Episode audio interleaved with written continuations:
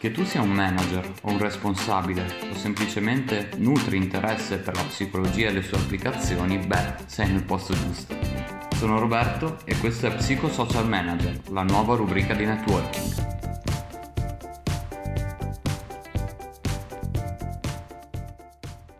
Ciao a tutti, oggi affronteremo insieme un nuovo tema, le euristiche.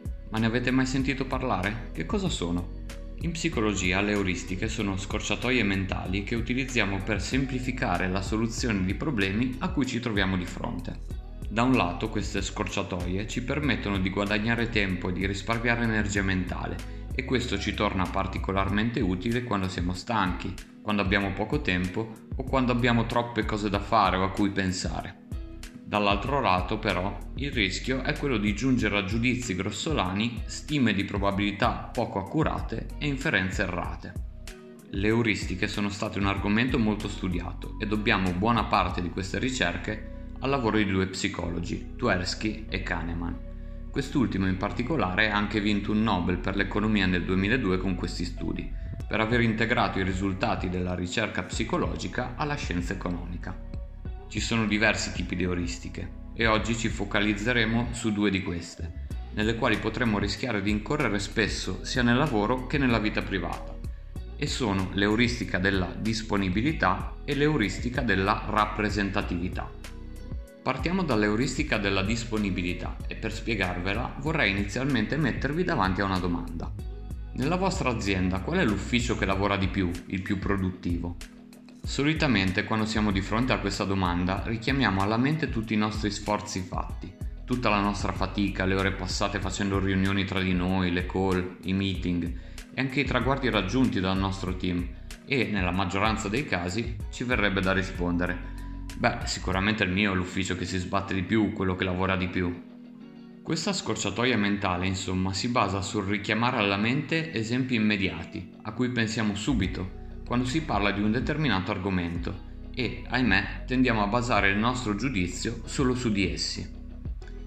Nel nostro esempio, appunto, è molto più probabile che ci vengano prima in mente i nostri sforzi piuttosto che quelli degli altri, perché li abbiamo vissuti in prima persona, c'eravamo noi seduti a quella scrivania sommersi dalle cose da fare.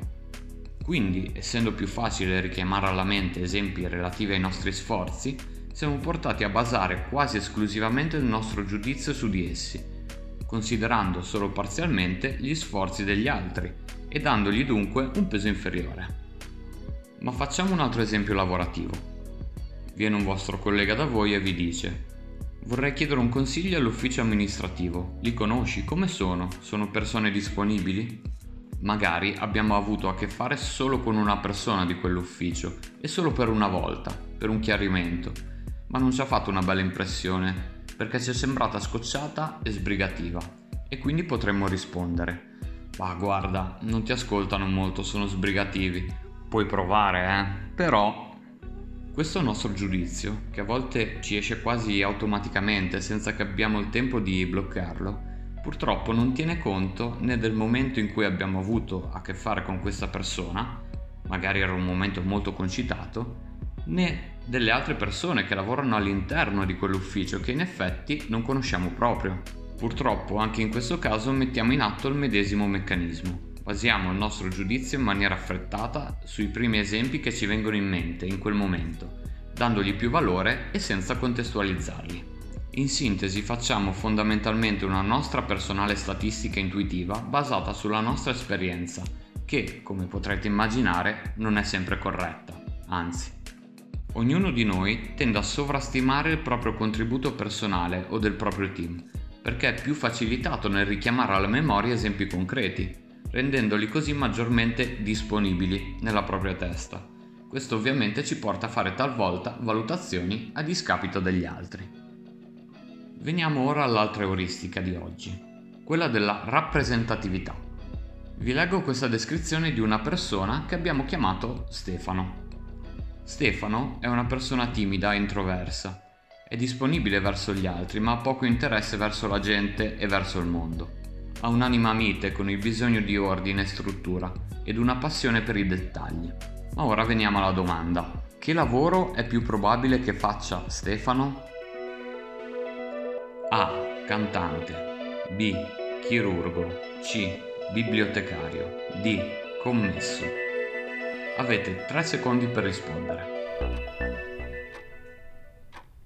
Per dare una risposta solitamente si cerca di capire quanto Stefano possa avere delle caratteristiche comuni alle categorie professionali elencate ed arriviamo ad emettere il nostro giudizio che molto probabilmente sarà stato C. Bibliotecario.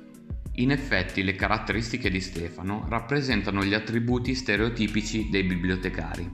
Peccato però che la domanda fosse: che lavoro è più probabile che faccia Stefano? E non conoscendo questo Stefano dobbiamo appunto affidarci alla probabilità. In generale, in effetti, ci sono molti più commessi che bibliotecari e quindi, in base alla numerosità delle categorie elencate, la risposta giusta alla domanda è D. Commesso. L'euristica della rappresentatività, insomma, consiste nel fare stime sulla probabilità che una persona, un evento o un oggetto appartengano ad una determinata categoria, semplificando però in base ai nostri schemi mentali e senza considerare la numerosità del campione o regole di base della probabilità. Questo meccanismo, come avrete intuito, è alla base anche degli stereotipi, quindi occhio, perché come dice anche il vecchio detto, l'abito non fa il monaco. Abbiamo appena toccato il mondo delle euristiche e credo che anche a voi siano venuti in mente 1000 esempi. Nonostante non siano precise e si basino sull'intuizione, le euristiche rappresentano le nostre armi evolutive per affrontare certi problemi in modo rapido e talvolta efficace. Dobbiamo prestare però molta attenzione a non cadere nell'errore di usare queste scorciatoie mentali quando siamo di fronte a decisioni di una certa rilevanza nel nostro lavoro, ad esempio. In conclusione, caro ascoltatore, il primo passo per cercare di evitare le euristiche, specie in situazioni decisive, è innanzitutto essere consapevoli della loro esistenza e del loro funzionamento. Quindi, se ne volete conoscere altre, vi diamo appuntamento al prossimo podcast. Ciao!